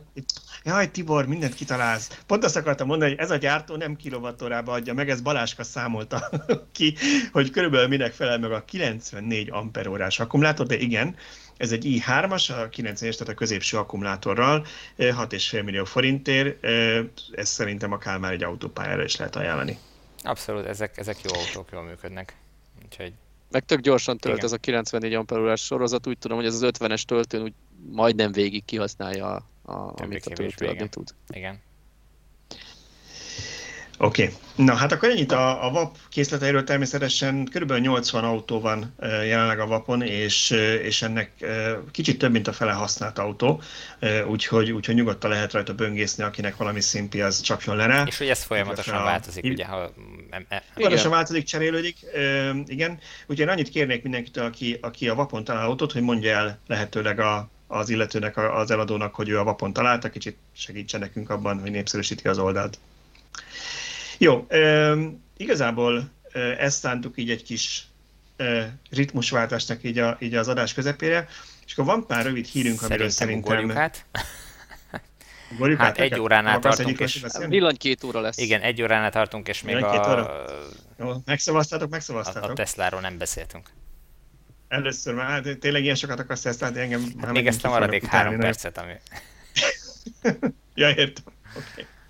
Jó, na akkor ugorjuk át a rövid híreket, akkor térjünk át a Teslás témára. És hát nyilván azért aktuális, most éppen azért aktuális a Tesla, azon túl, hogy mai hír volt, hogy magyarul is tudnak már Teslák, mert a héten volt a pénzügyi jelentése a Teslának, ugye azon, amikor felvesszük most a csütörtök délután, most hétfőn este volt a pénzügyi jelentése a Teslának, amire tényleg én nagyon-nagyon sok időt nem szeretnék szállni, ha csak ti nem akartok erről nagyon mélyebben beszélgetni. Én egy dolgot emelnék ki, ugye most az volt mindenhol a szalagcím, hogy több mint $1 milliárd haszna volt ebben a negyedévben a Teslának, és ez már az amerikai számítás szabványok szerinti ténylegesen nettó nyeresség, $1,1 milliárd, és hát ezen sokan nagyon meglepődtek. És nekem ez azért volt furcsa, mert szóval én nem vagyok ilyen összeesküvés elmélet hívő, és mindig elmondom, hogy amikor az ember azt mondja, hogy mert a média nem fair, hogy ezzel foglalkozik, annak mindig sokkal egyszerűbb magyarázatai vannak, nem azért, mert ott a CNBC stúdiójában áll a General Motors-tól valaki egy nagy pénzes zsákkal, és így lebegteti a riporterek előtt, hogy ezt megkapjátok, hogyha nem beszéltek róla, hogyha hülyeséget mondtok. de azért az nekem mégiscsak furcsa, amikor így ezen meglepődnek szakértők, mert ez már messziről látszott, hogy ugye a méretgazdaságosság elve miatt minél több autót gyárt egy cég, annál inkább fut fel a profit, mert hogy arról van szó, hogy az első, 100 000 autónak vagy 150 000 autónak a negyedében ki kell termelni a fix költségeket, utána meg már minden egyes eladott autón sokkal több a haszon, és a Tesla most már több mint 200 000 autót ad el negyedében. Komolyan kérdezed most? Vagy ez komolyan értetlenkedsz ezen? Figyelj, mindenki megmondta a CNBC-től a Foxon keresztül minden, az összes magyar elemzőig. Bloomberget ne hagyj. Igen, az összes magyar szakértő megmondta, hogy a Tesla minden autón veszteséget termel, és csak és kizárólag a kredit eladásból van pénzük. Na most, sőt, azt is mondták, hogy minél több autót gyártanak, annál több veszteséget fognak termelni. Tehát, hogyha 1 millió autót fognak gyártani, akkor el fogják tapsolni az 1 millió autóra mindazt a rengeteg pénzt, amit a Fiat Chryslertől, vagy Stellantis-től, vagy akárkitől beszednek. Nem? Meg ugye mi van még valami, na mindegy, szóval ez a fő bevételi forrásuk, ebből élnek már nem tudom hány éve. Na, tehát hogy ezek után miért kell csodálkozni azon, vagy miért csodálkozol azon, hogy meglepődnek? Ebben igazad van, én itt azért akkor annyit tennék hozzá annak, aki esetleg ennyire nem ásta bele magát, hogy azért a Teslának a nyeressége az már nagyon sok negyed év óta, legalább 5-6 negyed év óta, most nem is tudom, pozitív és sok 100 millió dollár, csak ugye van egy olyan számíteli szabály Amerikában, hogy költségként el kell számolni a részvénycsomagot, amit az dolgozók kapnak, ebbe beletartozik Elon Musknak a csomagja is, ami kb. Most ebben az időszakban kapta meg az összeset, mert olyan gyorsan ment fel a cég ára, hogy kb. Minden ilyen mérföldkövet elért, és ez a számítelő szabályok szerint egy sokkal rosszabb eredményt mutatott, tehát ezért volt kisebb a nettó nyeresége, de ez igazából ott volt az a pénz a Tesla-nál, tehát most, hogy például Musk ebben a negyedében már sokkal kisebb csomagot kapott, hirtelen több lett a nyereség, vajon miért? Na mindegy, ezt... Inkább egy dolgot mesélj már nekem, vagy magyarázzál nekem, hogy oké, bejelentették, hogy 1 milliárdos nyereség volt, miért zuhant másnap, mint a kő a Tesla részvényára? Annyit... Igen, azért Tibor, mert ez törvényszerű, nem? Hogyha egy cég rekord nyereséget ér el, konkrétan annyi nyereséget termeltek ebben a negyedében, ezt megnéztem konkrétan, összeszámoltam, mint az elmúlt 5 negyedévben összesen. Tehát logikus, hogy másnap csökken a részvényára úgy, hogy most még nem is volt egy ilyen felfutás egy várakozás előtte, de mégis.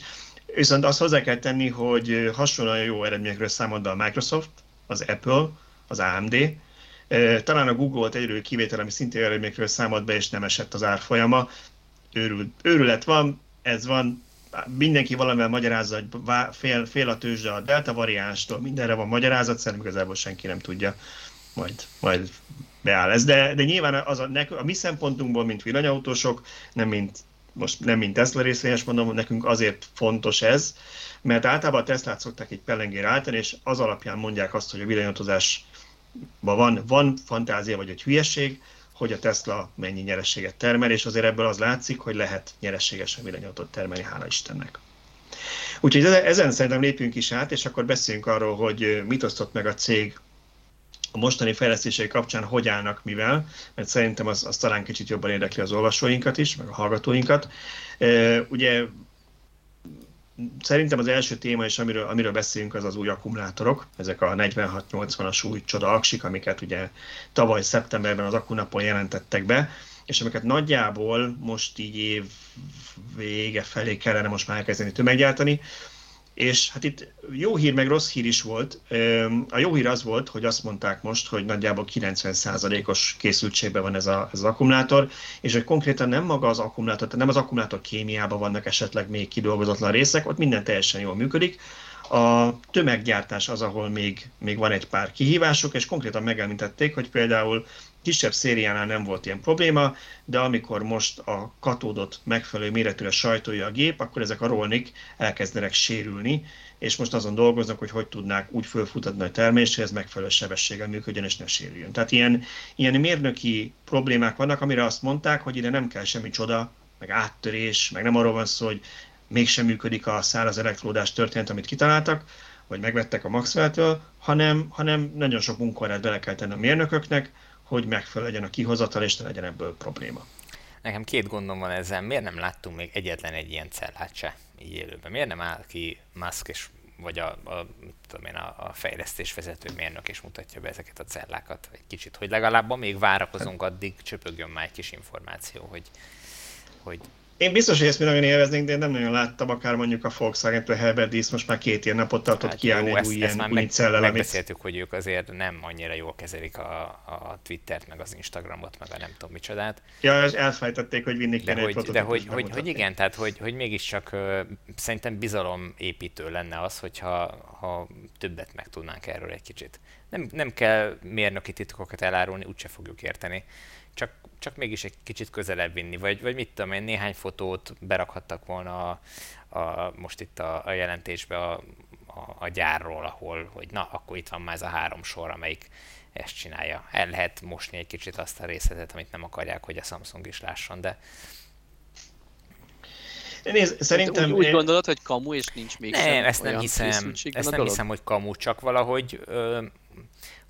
negyed évről negyed évre várjuk, és soha nem történik meg, miközben nyilvánvalóan józan ésszel tudjuk, hogy az időbe telik, hogy ez fölfusson, meg működjön, tehát hogy ezt nem lehet egy csettintésre egyik pillanatra a másikra, a Samsungnak sem működik. Tehát most csak, hogy egy másik példát mondjak itt a gödi gyárról, és már mióta beszélnek, hogy majd lesz gödi gyár, meg épül, és épül valóban, tehát évek óta folyamatosan megy, de hát egy csettintés alatt itt a gödi gyárat se tudják fölépíteni. Szóval, hogy ez...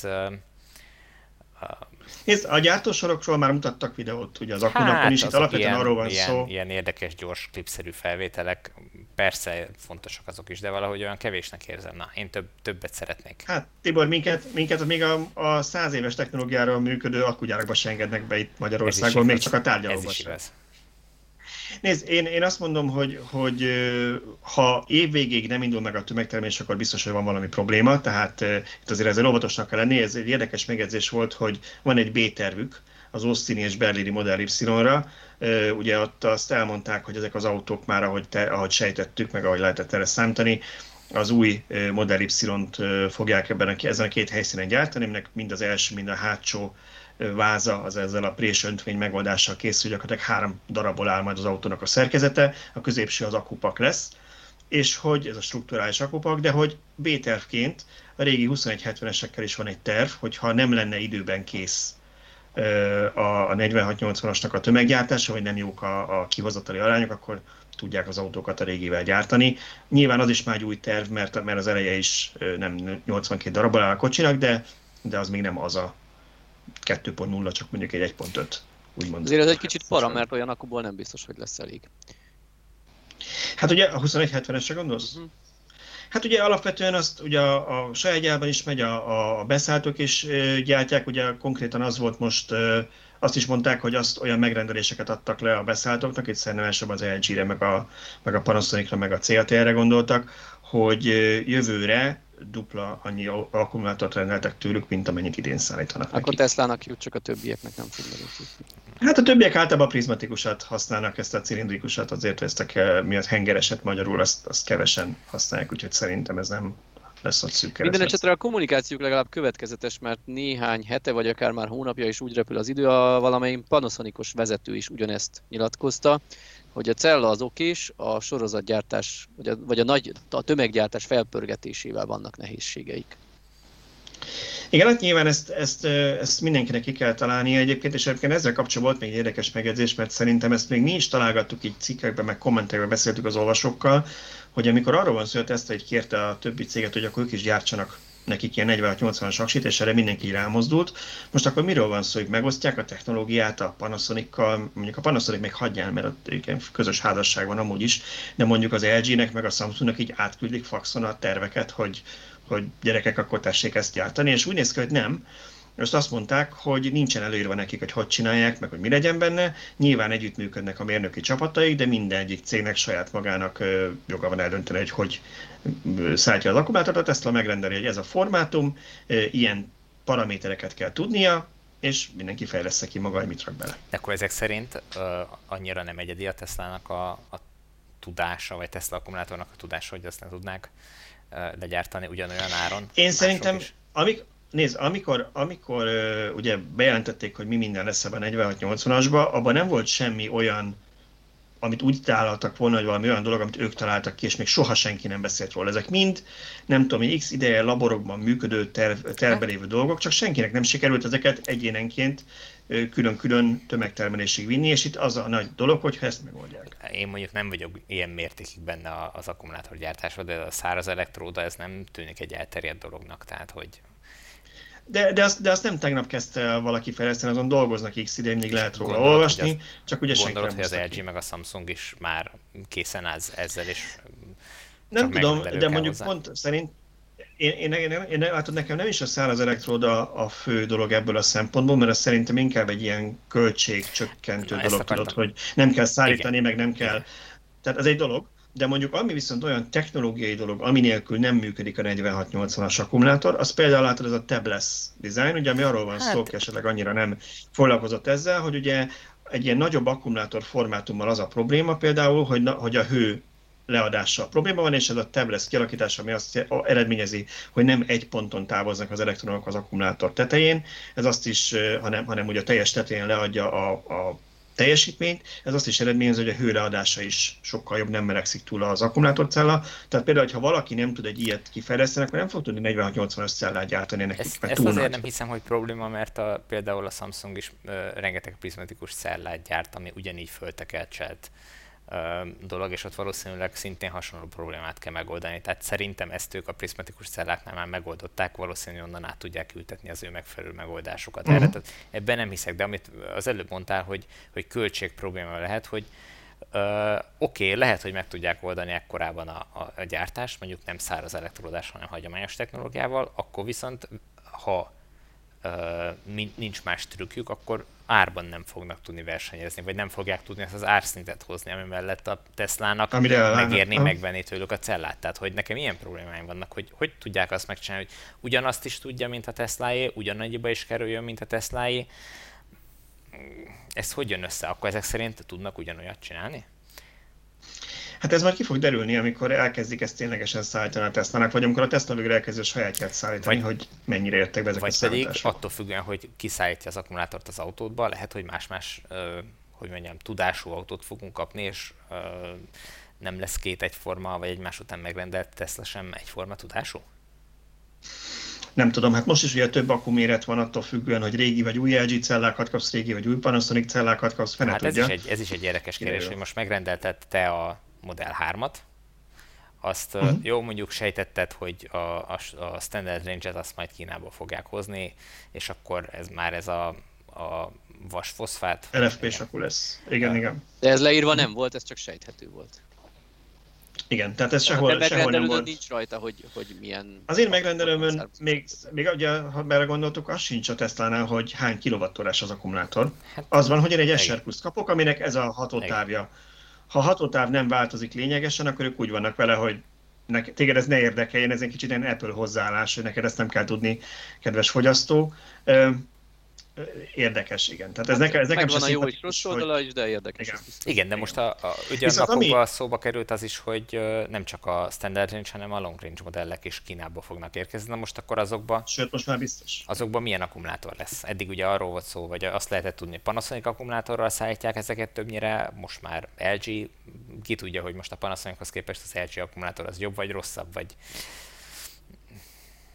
Alapvetően itt azon konkrétan ennél, hogy itt az lesz inkább az érdekes, hogy melyik generációsat kapják meg, mert most például olyan hírek merültek fel, hogy Európában lehet látni pár olyan, az Tesla-nek a saját weboldalán olyan LG cellás, olyan autót, ami LG cellás és még az előző generációs, és azt 2000 euró kedvezményen adja a Tesla, mert azok 77 kWh-s akkumulátorok még,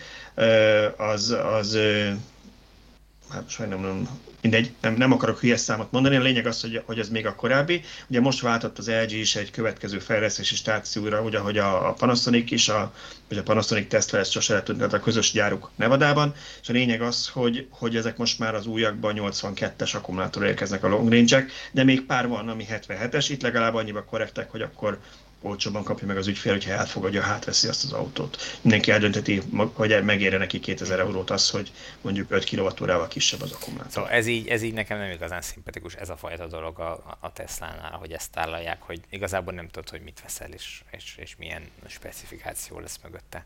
És itt azért 5 kWh az nem kevés. Igen. Én nem is értem egyébként, hogy nincs arra előírás, hogy mondjuk, de hát úgy is tudjuk, hogy nincs rá, mert más gyár is van, aki nettót, van, aki bruttót ír rá, tehát nincsen ez igazán szabályozva, hogy mit kell megosztani a vásárlóval. Szerintem itt lenne helye egy kis egységesítésnek az EU-ban. Csak a többiek 3 vagy 5 évente váltanak, nem 3 vagy 5 havonta. Vagy naponta, igen. Bár most így a chip hiány miatt szerintem senki nem tudja, mi van az autóban, amit vesz, mert mindenkiről, hogyha valamit valahonnan kap. Na mindegy, egy dolog még, amit szerintem itt az aksi kapcsán meg kéne említenünk, az pedig az, hogy bejelentették, bár nagyon senki nem lepődött meg, hogy csúszik megint csak a Tesla Semi jövő évre. És itt az volt az indoklás, és nekem ez még egyébként logikusnak is tűnik, csak mondjuk ezt, bár ez mondjuk nem privát felhasználóknak, tehát ezt üzleti felhasználóknak kell elmagyarázni, ez zongorázzák le velük.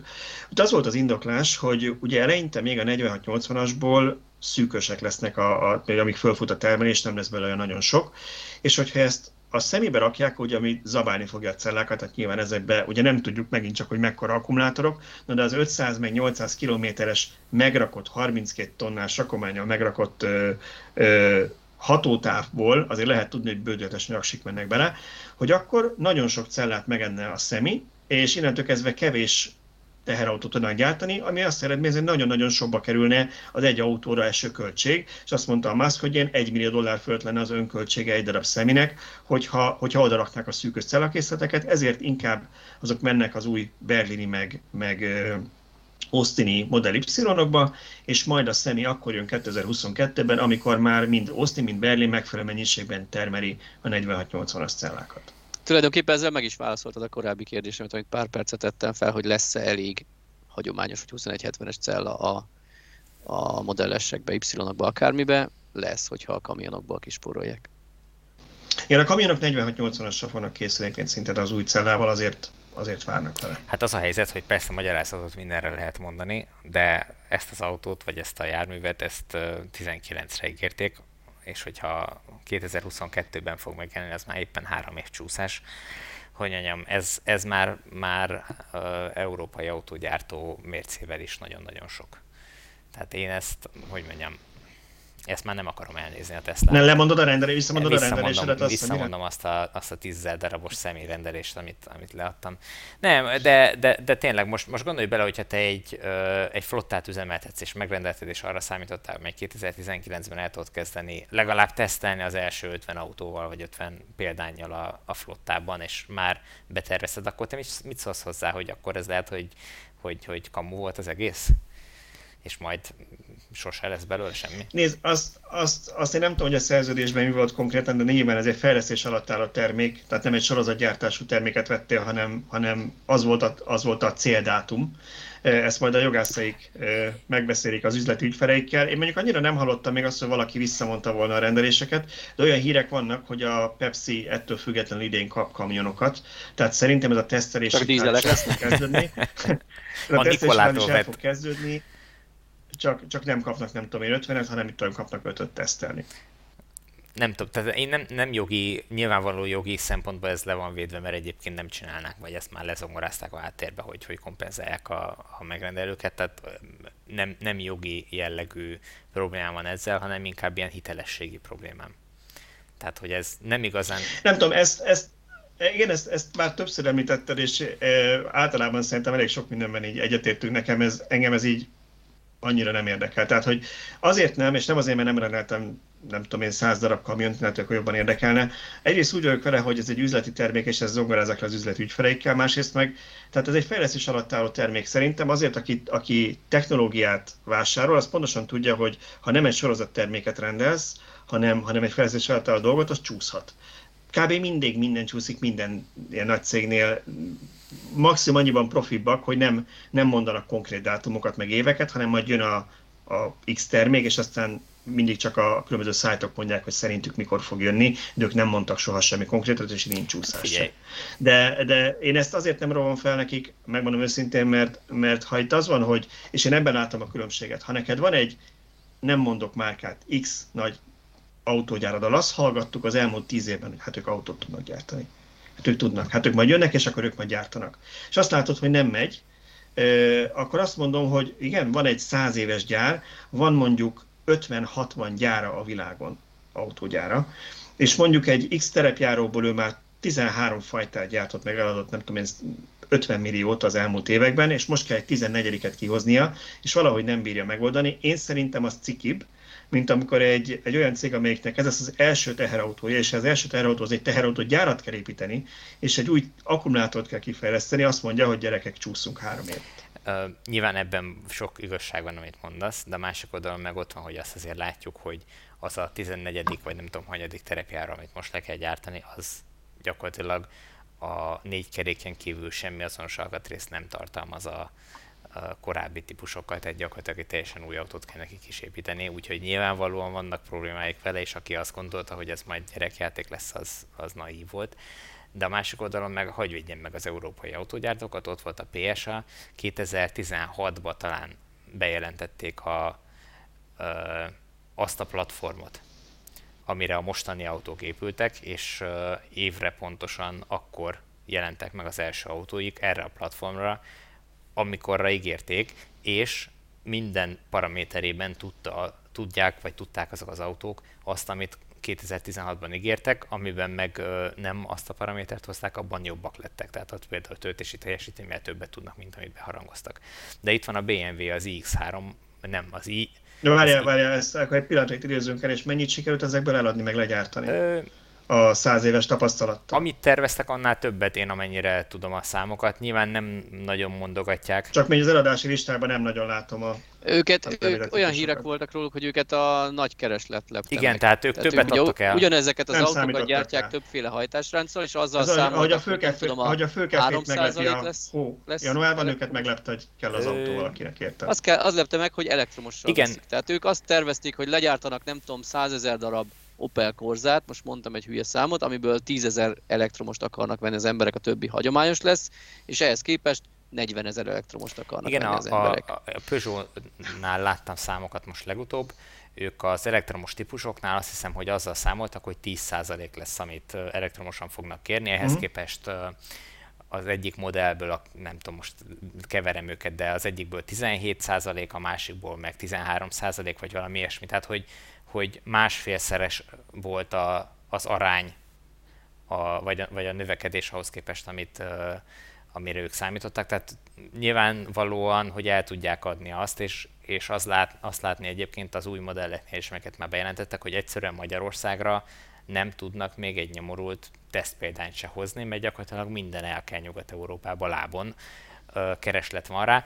Nyilván ez egy másik dolog, hogy ők alulbecsülték a keresletet egyébként nyilván szándékosan, mert el akarják adni még a benzines meg a dízelautókat, és hát...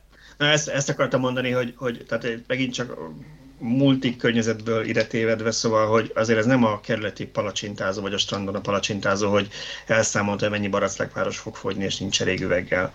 Szóval azért ezeknél a cégeknél komplett osztályok vannak, akik arról számolnak, hogy miből mennyi, mert be kell rendelni évekre az alkatrészeket. Ők szándékosan becsülték alá, tehát nekik az az üzleti. Na de most akkor meglepte őket a kereslet, vagy szándékosan alábecsülték? Hát kifelé azt kell kommunikálni, hogy meglepte őket, befelé meg nyilván mindenki tudja, hogy szándékosan alábecsülték. Nyilván azt is hozzátették egyébként, azt hiszem volt ilyen hírünk is, hogy tudják fölfele skálázni valamilyen szinten a termelést, tehát hogy ezt valamennyire ki tudják szolgálni. De nem is ez a lényeg, tehát itt most a dátumokról volt szó, elkalandoztunk a mennyiségek irányába, de a dátumokról volt szó, hogy amit beharangoztak, azt viszont tartották. Ugyanez volt a BMW-nél az iX-szel is, hogy évekkel ezelőtt elkezdték csöpögtetni erről a termékről, mint koncepcióautó hogy lesz, és idénre ígérték, hogy meg fog jelenni, és idén le fogják szállítani az első példányokat. Most lehet, hogy nem fognak belőle mennyiséget eladni, de az meg fog érkezni, nem fogják 3 évet még tologatni, bízva abba, hogy addig is el lehet még adni a dízeleket. Erről már múltkor beszélgettünk, és én nagyon örülök neki, hogy téged ez ennyire lenyűgöz. Én meg hadd ne essek már hasra attól, hogy egy 100 éves autógyár végre egy terméknél nem csúszott éveket. Akkor, mert tudom neked adni másik ötöt, amit meg évek ott. Te azt mondod, hogy a Tesla Semi az azért késik többek között, mert hogy a Tesla-nak egy teljesen új termékre, amilyen még nem volt eddig a portfóliában, egy teljesen új gyárat kell fölépíteni, és ezt kell fölfutatni. Teljesen igazad van. De akkor miért nem vesz meg abból a irgalmatlanul nagy készpénzállományból egy már meglévő teherautógyárat a Tesla, hogy legalább a teherautógyártásba szerzett tapasztalatot? Hát erről most tudnánk még egy másfél órát szerintem beszélgetni, hogy ez miért lenne nagyon rossz ötlet, és miért nem csak pénzkérdése, mert egyébként volt most a pénzjelentés kapcsán egy olyan érdekes mondat, amit talán nem is írtam le a cikkbe, ami nekem megerősítette azt, amit korábban gondoltam, és talán a pénzügyi vezető Zachary Kirkon említette meg, hogy, vagy nem ő volt, de az volt a lényege, hogy most az lesz, neki az egyik legjobb dolog abban, hogy lesz Európában is gyáruk, meg most már ugye van Kínában is, meg van Amerikában is, hogy most már végre lesz 3 külön kontinensen csapat, aki az új gyárakkal tud majd a jövőben foglalkozni. Tehát itt pontosan arról volt szó, hogy amikor mondjuk a Shanghai gyárat megépítették, akkor volt a Fremonti csapat, akinek otthon még gyártania kéne a cuccokat a legjobb mérnököknek, közben el kéne menni Shanghaiba segíteni összerakni az új gyárat, meg beállítani mindent. És most már az lesz, hogy végre lesz mondjuk 3-4 betériningezett csapat ezekben a gyárakban, akik tudnak az új gyárakkal foglalkozni. Szóval ez nem annyira egyszerű szerintem, hogy akkor figyeljetek, van $16 milliárd a bankban, az elég még 3 gyár, akkor ne 3 gyárat csináljunk egyszerre 6 gyárat. Rendeljük meg, 6 gyárat csináljunk egyszerre. Ez ennél egy kicsit szerintem komplikáltabb, nem csak arról szó van rá pénz éppen. Jó, hát lehet őket védeni. A Semi nagyot késik. Figyelj, tehát, hogy mondjam, én ezért mondom, hogy ha én rendeltem volna, nem tudom én az én cégemhez, és mondjuk nem is egy nagy multi, kisebb cégek, mondjuk rendelt volna 50 Semit, és azzal számol, hogy a többi, a régebbi teherautóit kipörgeti, és akkor már nem rendel helyette mást, biztos, hogy az probléma egy ilyen cégnek, de erre mondtam, hogy ezt a üzleti ügyfelekkel foglalkozó szereplőjének kell lebeszélni velük, és hogyha emiatt az lesz, hogy majd olvassuk, hogy lemondanak ezek a cégek rendeléseket, én nem fog meglepődni. Tehát én ezt nem azt mondtam, hogy neki tapsikolok, csak hogy mondjam, náluk jobban megértem, mint azoknál a cégeknél, akik egész ideig azt hangoztatták, hogy majd ők megmutatják, mert ők már 100 éve gyártanak autót. Na jó. Aztán elfelejtenek berendelni csippeket, mert nem gondolták, hogy 21-be kell. Mielőtt elköszöntök, nekem 3 tényleg nagyon rövid, 1-2 mondatos közbevetésem lenne. Az egyik az az, hogy augusztus 15-én Gönyűn elektromos autós találkozó, erről majd jelennek meg további részletek, leginkább azért mondom be a dátumot, hogy ha valaki nem tudott róla, akkor az írja be a naptárába és számoljon vele. A másik egy nagyon rövid visszautalás a múlt heti talán utolsó témánkra, hogy van ugye ez a napelemes szaldós probléma, hogy most akkor lesz-e évközi zárás, vagy nem lesz évközi zárás. Ennek kapcsán a legfrissebb ügyfélszolgálattól származó, hogy mondhatták-e hivatalosan, vagy kiszivárgott hír, de a napelemes fórumokban ez terjedt el a napokban, hogy foglalkoznak a problémával, és igyekeznek az ügyfelek számára megfelelő megoldást találni, de még nem tudják, hogy mi lesz az. Ez egy kicsit fura nekem, hogyha nem ír róla a villanyautósok.hu, meg nem lázad fel néhány ügyfél az ügyfélszolgálaton keresztül, akkor észre se veszik, hogy ez gond. Mindegy. De ezek szerint akkor fején találtad a szöget ezzel a cikkel, mert ugye arról beszélgettünk, hogy most valójában csak hülyeséget mondott egy-két ügyfélszolgálatos annak, aki felhívta, és nem akarunk pánikot kelteni, most akkor megírjuk, nem írjuk, és akkor mondtad, hogy hát akkor meg kellene írni, mert úgy néz ki, hogy valóban ez van. De szerint akkor ez valós problémára bukkantál, mert ezek szerint foglalkozniuk kell vele. Igen, nagyon úgy tűnik, hogy valós probléma. Láttam screenshotot ügyfélszolgálattól kapott e-mailről, én nem kaptam ilyet, amiben ezt írták, hogy folyamatban van a megoldás kidolgozása. Tehát még nem tudják, hogy mi lesz, de legalább elkezdtek vele foglalkozni.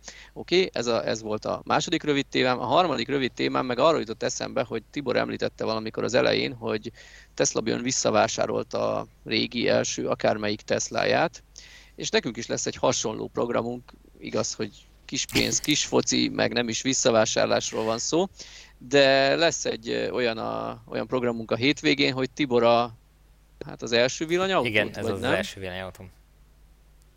kölcsön kapja az első villanyautóját egy hosszabb útra, és keresztül kasul, nem csak hosszább, vagy nem csak keresztbe átszeli vele Magyarországot oda-vissza elég rövid idő alatt, és erről majd igyekszünk bejelentkezéseket produkálni, így úgy, amúgy, meg cikk is készül, Facebook oldalunkat is figyeljétek, talán még glimpses térkép is lesz az egyik útról, reméljük, hogy sikerül összehozni. Igen, hát menni fogunk fel, vagy 5-600 kilométert, kicsit te is. Úgyhogy kicsit én is, így van. Hogy, és mindezt tulajdonképpen 2 nap alatt, ami egy 24-es Leafnek azért nem is annyira kevés. Lesz hozzá kánikula, ennek ugye az autónak nem hűtött az akkuja, 30x fokokat jósolnak, az autó már 8 éves, talán el is múlt, vagy akörül van, benne van elég sok kilométer, annyi kilométer benne van, amikor a szkeptikusok már rég 2-szer akut cseréltek volna. Ez azt akartam, hogy ebben 3-szor cseréltek akut, nem 8 év alatt. Igen, a gyári akkuval fut. Hát most meg nem mondom, hogy mit jelent magáról akku egészségügyi állapotnak, de valamilyen 71 néhány százalékra emlékszem én, aztán majd úgy is mutatunk pontos értékeket. Minden esetre, aki kíváncsi rá, hogy mit tud egy 8 éves, ma már viszonylag olcsón a villanyautós piacon megvásárolható Nissan Leaf, az kövesse az oldalunkat a hétvégén, meg hát persze utólag is elolvashatja majd az erről írt cikkünket. Így van. És te megkipróbálod. Jó, azért néha adjatok magatoktól éretjelet, jó, amikor úton vagytok, hogy kell-e venni egy góliát elemmel utána? Góliát elem is lesz velünk, ugyanis Tibor tartós tesztel, akár ezt is promózhatjuk, egy Honda E-t, ami, mint tudjuk, góliát elemként is funkcionál. Nem akartam gonosz lenni, hogy sikerült egy ma már nem annyira nagy, eleve nem nagy, de ma már nem annyira nagy hatótávú autónak, a backup biztosító autónak egy borzasztó hatalmas nagy akkumulátoros és hatótávú autót választani, úgyhogy versenyezhettek, hogy melyik merül le előbb. Ne gonoszkodj, majd figyelj, odaadom valamikor kipróbálni 1-2 napra, szerintem füligérő mosollyal fogod te is visszaadni. Azért ez a Junos tévés. Visszamondod a Tesla rendelést. Figyelj, beszállok, okay. Fékre lépek, be van kapcsolva a rendszer. Keret nélküli ablakai vannak, vagy ajtajai vannak. Miket mondjak még, ami Tesla jellemző? Hátsó. Lehet róla tölteni másik autót. Hátsó kerékhajtású, megy, mint a golyó. Kisebb helyen megfordul, mint a Tesla, gyakorlatilag majdnem egy helybe. Mit mondjak még? Mire van szükséged? Hát, figyelj, ha 2-en megfogjátok, és az egyikötök elöltolja, a másik hátra, akkor tök könnyen meg lehet fordítani, nem? Nem kell, csak sok gumit kell rávenni, mert nagyon hamar elkoptatja a hátsókat. Na, szóval most akkor nálad van tartós teszten ez a Honda E, a viccelődés félretéve, és akkor ez lesz a másik autón, mert mentek, és akkor a 24-es Leaf meg a Honda E fog... Nem, a Honda nem fogja a teljes utat végigmenni, csak oda szágult, ha mentésre lenne szükség. Ugye elmondhatjuk, mert ez nem titok, már korábban talán a Facebookra be is dobtuk, és beszélgettünk ott róla, hogy Tibor, mielőtt eladta ezt az autót 4 évesen, megcsinált vele egy olyan tesztet, hogy ilyen 50 km/h átlagsebességgel kiautózható-e 4 éves korába belőle a WLTP adat? Igen, ez nagyjából. Volt annak valószínűleg nem is volt WLTP, azt hiszem, azt én is csak számoltam, valószínűleg NIDC volt. Igen, nem? Azt hiszem NIDC volt 199 km/h hatótávval. Nem is az volt a cél, hogy a gyári adatot ki lehet belőle autózni, hanem igazából arra voltam inkább kíváncsi, hogyha beállok egy 50-es tempóra a vidéki Alföldön, ahol nagyjából sík a terep, és nem zavarok senkit ezzel a tempóval, hogy akkor mennyit megy el. Egyszerűen csak erre voltam kíváncsi, hogy hány kilométert lehet vele autózni, és teljesen véletlenül egy 196 kilométeres hatótáv jött így ki, nem megállásig, de teknős mód környékéig. Úgyhogy most arra leszek kíváncsi, hogy... Hát annak most, ha a 70%-át tudja... Nem, hát már ennél többet kell neki tudni. Akkor is 80-valahány százalékos volt az akkumulátor, tehát hogy... Értem. Hogy mondjam, hogyha most mondjuk 71%-os, akkor egy ilyen 10%-nyi különbség van durván közte, amivel csökkenhet. Tehát hogyha most mondjuk tud 180-at, akkor szerintem elégedettek lehetünk. Majd meglátjuk. És ez pont elég is, mert valami 176 vagy ilyesmi volt, én úgy emlékszem, az az útvonal, ahova el kellett jutnod, a maradék 20 kilométert azt már a töltő körül autóztat ki 4 évvel ezelőtt. Úgyhogy ha nem lesz töltő körül autózgatás, akkor pont. Igen, jó. Hát most vagy tudja ezt, és akkor elérek a töltőig, vagy nem tudja, és akkor szükség lesz a Hondára. Ez majd kiderül szombat dél körül. Jó, na most srácok, én kempingezni fogok, úgyhogy én nagyon sokát tudok odaérni, hogy összeszedjetitek az út mellől, úgyhogy vigyázzatok magatokra, légy szíves. Ha valaki az oldalon azt látja, hogy SOS-t küldenek a térképes applikáción keresztül, akkor menjen oda, segítsen. De én szerintem mindenképpen érdekes, főleg azért, mert ugye amióta vapolunk, azóta a villanyató piacon, ugye azért foglalkozunk így használt autókkal, és ugye erről most is beszéltük a mostani adásban, hogy sok embernek ez elérhető, nem pedig az új. Úgyhogy szerintem tök jó, hogy ilyen teszt, mert mégiscsak az első Leaf vagy a régi Leaf az, amiből nagyon sok van egy Európában, amiből Magyarországon is lehet használtan elég sokat. Eldobsz egy követ és egy használt Leafet találsz, tehát azt lehet venni. Úgyhogy tök jó egy ilyen tényleg valós körülmények között lévő tesztnek, hogy persze nem 130 autópályán, gondolom elsőben országutazni fogtok, de hogy egy 8 éves, vagy mennyi idős lesz az elég? 8 éves, 70%-os aksis régi Leaf-fel valóságban mit lehet, milyen távokat lehet megtenni, úgyhogy szerintem mindenképpen érdekes lesz. Igen. Úgyhogy szerintem egy jövő heti adásban beszélhetünk erről, ezt be is lehet írni akár az első témának. Remek. Nem én írom be, mert nem én leszek, én igazoltan távol meglátjuk, hogy viharnézőben leszek-e a Balaton partján, vagy normális lesz, de ahogy magamat is nem biztos esni fog. Úgyhogy de majd követni fogom én is, hogy merre vagytok, hogy sikerült, úgyhogy mindenképpen ezt javaslom a nézőnknek, hallgatóknak is. És szerintem akkor, minek elértük megint a másfél órát, itt akkor le is zárhatjuk a mai adást, és elköszönhetünk, úgyhogy én a magam részéről további jó szórakozást kívánok a következő villanyórához, amit én ki fogok hagyni, aztán utána rá egy hétre találkozunk újra veletek, meg akkor jövő héten is a hallgatók, nézők találkozhatnak, ugye? Így van. Úgy tervezzük. Van. Ha ott nem maradunk valahol az Alföldön, akkor... Hát vagy maximum ott megcsinálják a villanyórát, ha ott ragadunk. Ez is valami gémeskutas háttér alakul. Rendben. Na, neked jó pihenést! Köszönöm szépen. Sziasztok, és köszönjük a figyelmet. Sziasztok!